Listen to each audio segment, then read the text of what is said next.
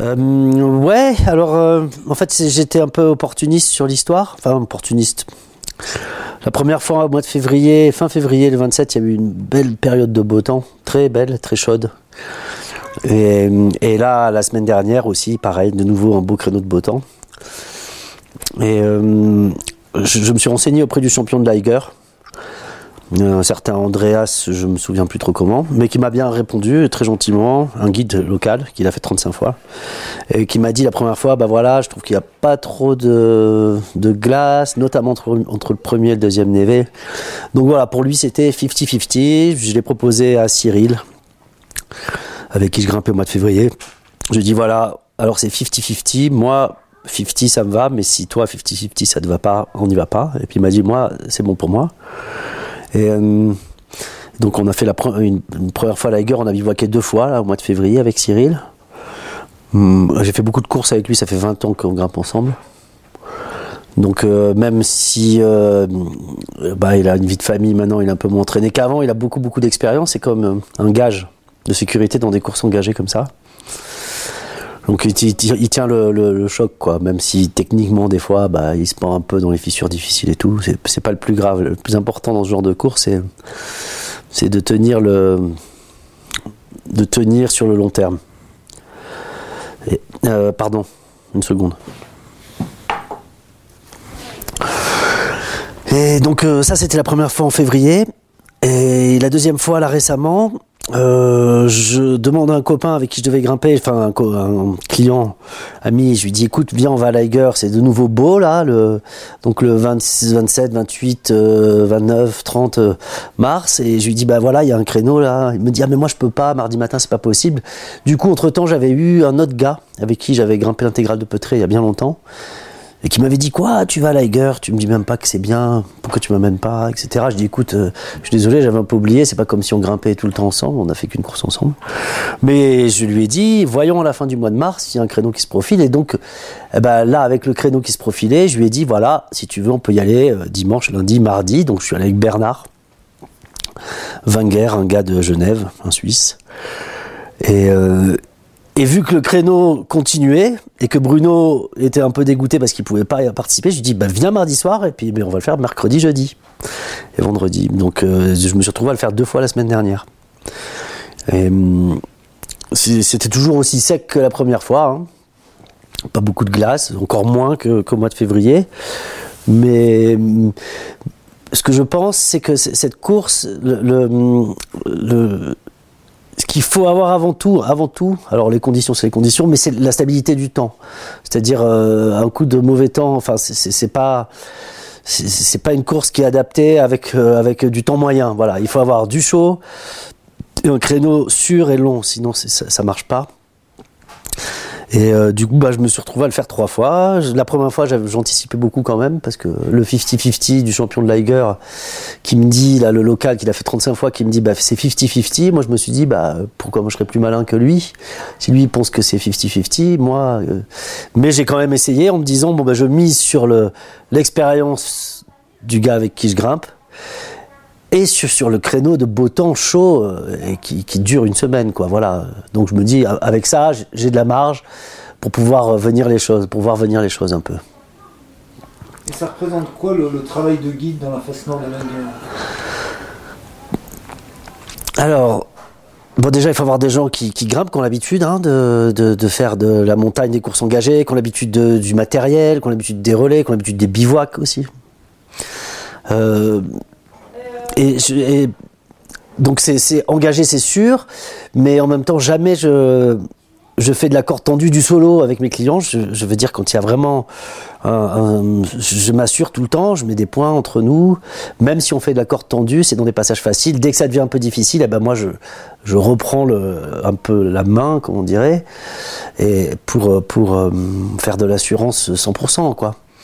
Et euh, il faut bien s'entendre avec les gens qu'on amène.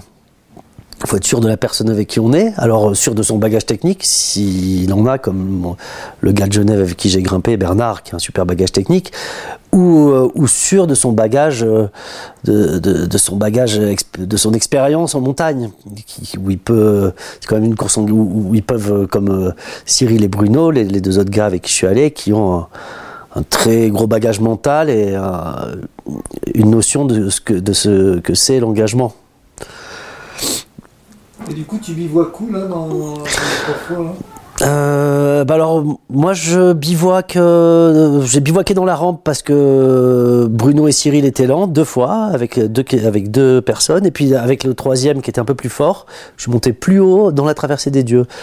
Qu'est-ce que ça représente pour aller dans la rampe? T'en as pour 10 heures. On part du trou du tunnel. Hein. Alors attention, pour aller dans ce trou du tunnel, c'est interdit le tunnel parce que tout simplement il n'y a pas la place pour que les grimpeurs et, le train se croisent. Donc il faut pas y être aux heures du, faut pas y être aux heures où le, train passe. Donc il faut y aller en pleine nuit. Voilà. Euh, donc on partait du trou, c'est 10 heures pour 10-12 heures pour aller déjà jusqu'à la rampe. Et pour aller un peu plus haut, bah, c'est 3 ou 4 heures de plus. Donc euh, ça représente quand même une grosse journée de, de de 12 heures pour, pour euh, de 10-12 heures pour aller à la rampe selon notre rapidité et le lendemain encore 10-12 heures pour aller jusqu'au sommet et euh, ou un poil moins peut-être et puis la descente c'est encore un autre truc il faut pas se, retrouver à 3 ou 4 heures de l'après-midi s'il y a des conditions chaudes de printemps on dit que enfin, bah, la neige est pas super, c'est difficile de, de, redescendre. Donc euh, il faut faire des choix stratégiques en fait, selon la rapidité des gens qu'on amène les, choix, les, choix stratégiques sont assez simples. Hein. Euh, c'est si on a des personnes plutôt lentes, on, ben on prévoit. Moi, je vois pas comment on peut mettre seulement deux jours. C'est-à-dire, on prévoit deux bivouacs et on met trois jours. C'est ce que j'ai fait sur les trois ascensions. Je l'ai fait deux fois comme ça, en trois jours et une fois en deux jours. Du coup, ça fait, euh, combien de fois que tu guides à l'Aiger euh, c'est la sixième fois. La première fois que j'ai guidé à Liger, c'était avec Samuel, un client suisse aussi, qui lui est de là-bas par là-bas, et qui me dit Yannick, j'ai entendu que Liger c'était en bonne condition. Je parle de ça, c'était il y a, je pense il y a 10 ans, je ne me rappelle plus exactement. Et donc bah, j'étais allé avec lui, et on avait grimpé Liger pareil en 2-3 jours. Et euh, ça c'était il y a 10 ans, puis j'étais retourné deux fois euh, il, y a, il y a 3 ans là au mois de décembre. Il y avait des bonnes conditions, et donc je l'avais fait aussi deux fois en un mois. Et, puis depuis, j'étais pas retourné. Et c'est toujours quelque chose de retourner après un gros moment sans être allé dans cette phase. Enfin, moi, j'avais beaucoup d'appréhension. Surtout que c'était pas trop parcouru là cette année. Et j'avais beaucoup d'appréhension en me disant mais est-ce que je vais bien arriver à trouver? Alors j'avais repris le topo et en fait une fois dedans, moi je, je reconnaissais tous les passages, etc. Après ce qu'il faut quand on amène des gens, c'est vraiment être... Euh, il n'y a pas d'aléatoire. C'est pas ah bah si on fait j'espère qu'il va pas tomber parce que sinon ça risque de nous embarquer. Non, il faut vraiment prévoir avant euh, cette histoire de sécurité, c'est-à-dire qu'un petit passage dur qui est peut-être pas si dur pour moi, bah je considère quand même que ça va être dur pour mon second et donc bah j'abolis la, la corde tendue à ce moment-là. Il faut vraiment que ce soit simple pour faire de la corde. Et qu'est-ce que ça représente cette face pour toi? Ah bah, euh, alors plusieurs trucs. Du coup, j'ai pas mal réfléchi cette année un petit peu plus. Et euh, donc déjà la, première de cette phase là, c'était ouvert en été, donc par des Ekmayer et un super alpiniste de l'époque et Harer. Et euh, en 1936 ou 38, je me souviens plus. Et eux, ils l'ont ouvert en été. À l'époque, c'était un peu le, challenge de grimper la plus grosse face. De et, ce qui, moi, ce que ça évoque pour moi cette face, c'est un peu le changement de, c'était ouvert comme une face impossible et puis maintenant c'est devenu un peu le symbole de l'alpinisme moderne mixte euh, avec toute la complexité du mixte qu'il y a mais par contre maintenant on n'imaginerait plus la faire en été cette face là mais juste en hiver en été c'est trop dangereux pour d'autres raisons pour des chutes de pierre etc maintenant c'est vraiment c'est pas pour rien que maintenant les gens euh, Steck à l'époque il a grimpé en, trois heures la face donc euh, c'est vraiment euh, avec les piolets, les crampons, le mixte, comment l'alpinisme s'est développé, c'est vraiment bien adapté. Ça représente vraiment notre pratique actuelle. Poussé à son paroxysme, c'est des grosses parois qui font. C'est la plus grosse paroi des Alpes, ça fait 1700 mètres de haut quand même. Donc, euh, ah, ça représente vraiment, le, vraiment un bon symbole d'alpinisme moderne, je pense. C'est un rêve de toute une vie pour les clients Ah bah ouais, quand même. Parce que, en fait, parfois j'ai eu un de mes trois clients là me disait ah bah peut-être que je peux le faire avec un copain, mais en fait je le sens pas. Et il m'a avoué quand même quand on est arrivé en haut que bah, ça aurait été strictement impossible qu'ils s'en sortent avec un copain.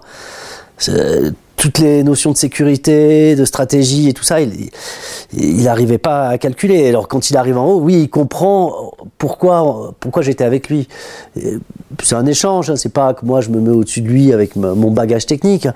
Je suis très content de l'amener là-dedans. Et euh, c'est euh, il, il- comprend notre complicité, il comprend pourquoi je suis là, il comprend quoi je sers. Il comprend pourquoi on est arrivé à le grimper ensemble, parce que aussi j'ai- bien ficelé l'histoire et euh, j'ai bien ficelé l'ascension et ça l'a enfin ça l'a vachement aidé, ça les a vachement aidés. Ils auraient pas pu le faire sans moi. Bon, avec un autre guide peut-être. Mais euh, en fait, ils ont quand même la satisfaction parce qu'il faut pas oublier un truc à Liger, c'est que, ok, la face elle fait 1700 mètres de haut, mais il y a quand même 3 km d'escalade. Donc c'est-à-dire, euh, bah, il y a 1300 mètres de traversée. Et ben, les traversées, euh, en tête ou en second, ok, moi j'ouvre, il n'y a pas de point devant moi. Quand, la on est en second, on traverse, il y a une corde qui passe à travers des, des points d'assurance, mais il faut quand même la faire, la traversée. Je veux dire, il y a beaucoup d'engagement là-dessus aussi.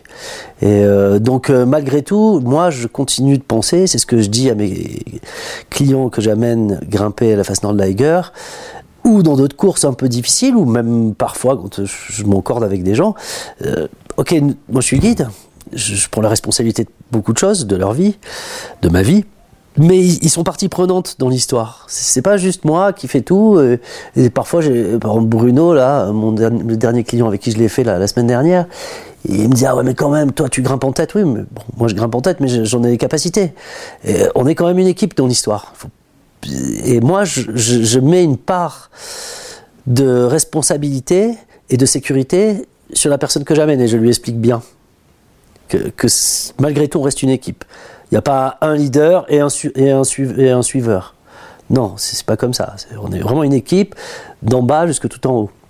C'est une confiance mutuelle qui est obligée de, de s'installer et, de- fonctionner. C'est l'alpinisme, c'est pas. Sinon, on fait du solo et puis comme ça, on a, on n'a pas de, enfin voilà, on n'est pas dépendant de quelqu'un d'autre.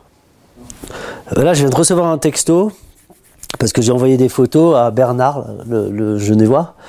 Envoyé des photos de, de Liger. En fait, j'avais pas eu le temps entre temps. C'est la semaine dernière. Et il me dit, euh, je lui demande comment ça va? Il me dit oui, cela va bien. Maintenant que, le- maintenant que Liger est derrière, plus, derrière moi, plus besoin de me soucier de m'entraîner comme un fou, de regarder sans cesse les conditions et la météo, ou chercher à alléger le sac le plus possible. Je lis beaucoup sur, beaucoup sur Liger, j'en lis trois, je lis trois bouquins en ce moment, notamment le sauvetage de Corti et Longhi, où il y a Terré et Cassin qui s'en mêlent. C'est vraiment une montagne incroyable hors catégorie. Et là-dessus, voilà, le texto il est fini, mais il a bien raison. C'est, vraiment ça, ça sort d'une ascension ordinaire. Et, les gens que j'amène, ils s'en aperçoivent. hein. Ils se disent, ouais, mais qu'est-ce que j'ai fait? Et là-dessus, c'est génial de guider, parce que c'est vraiment très gratifiant pour, pour, euh, pour moi, quoi.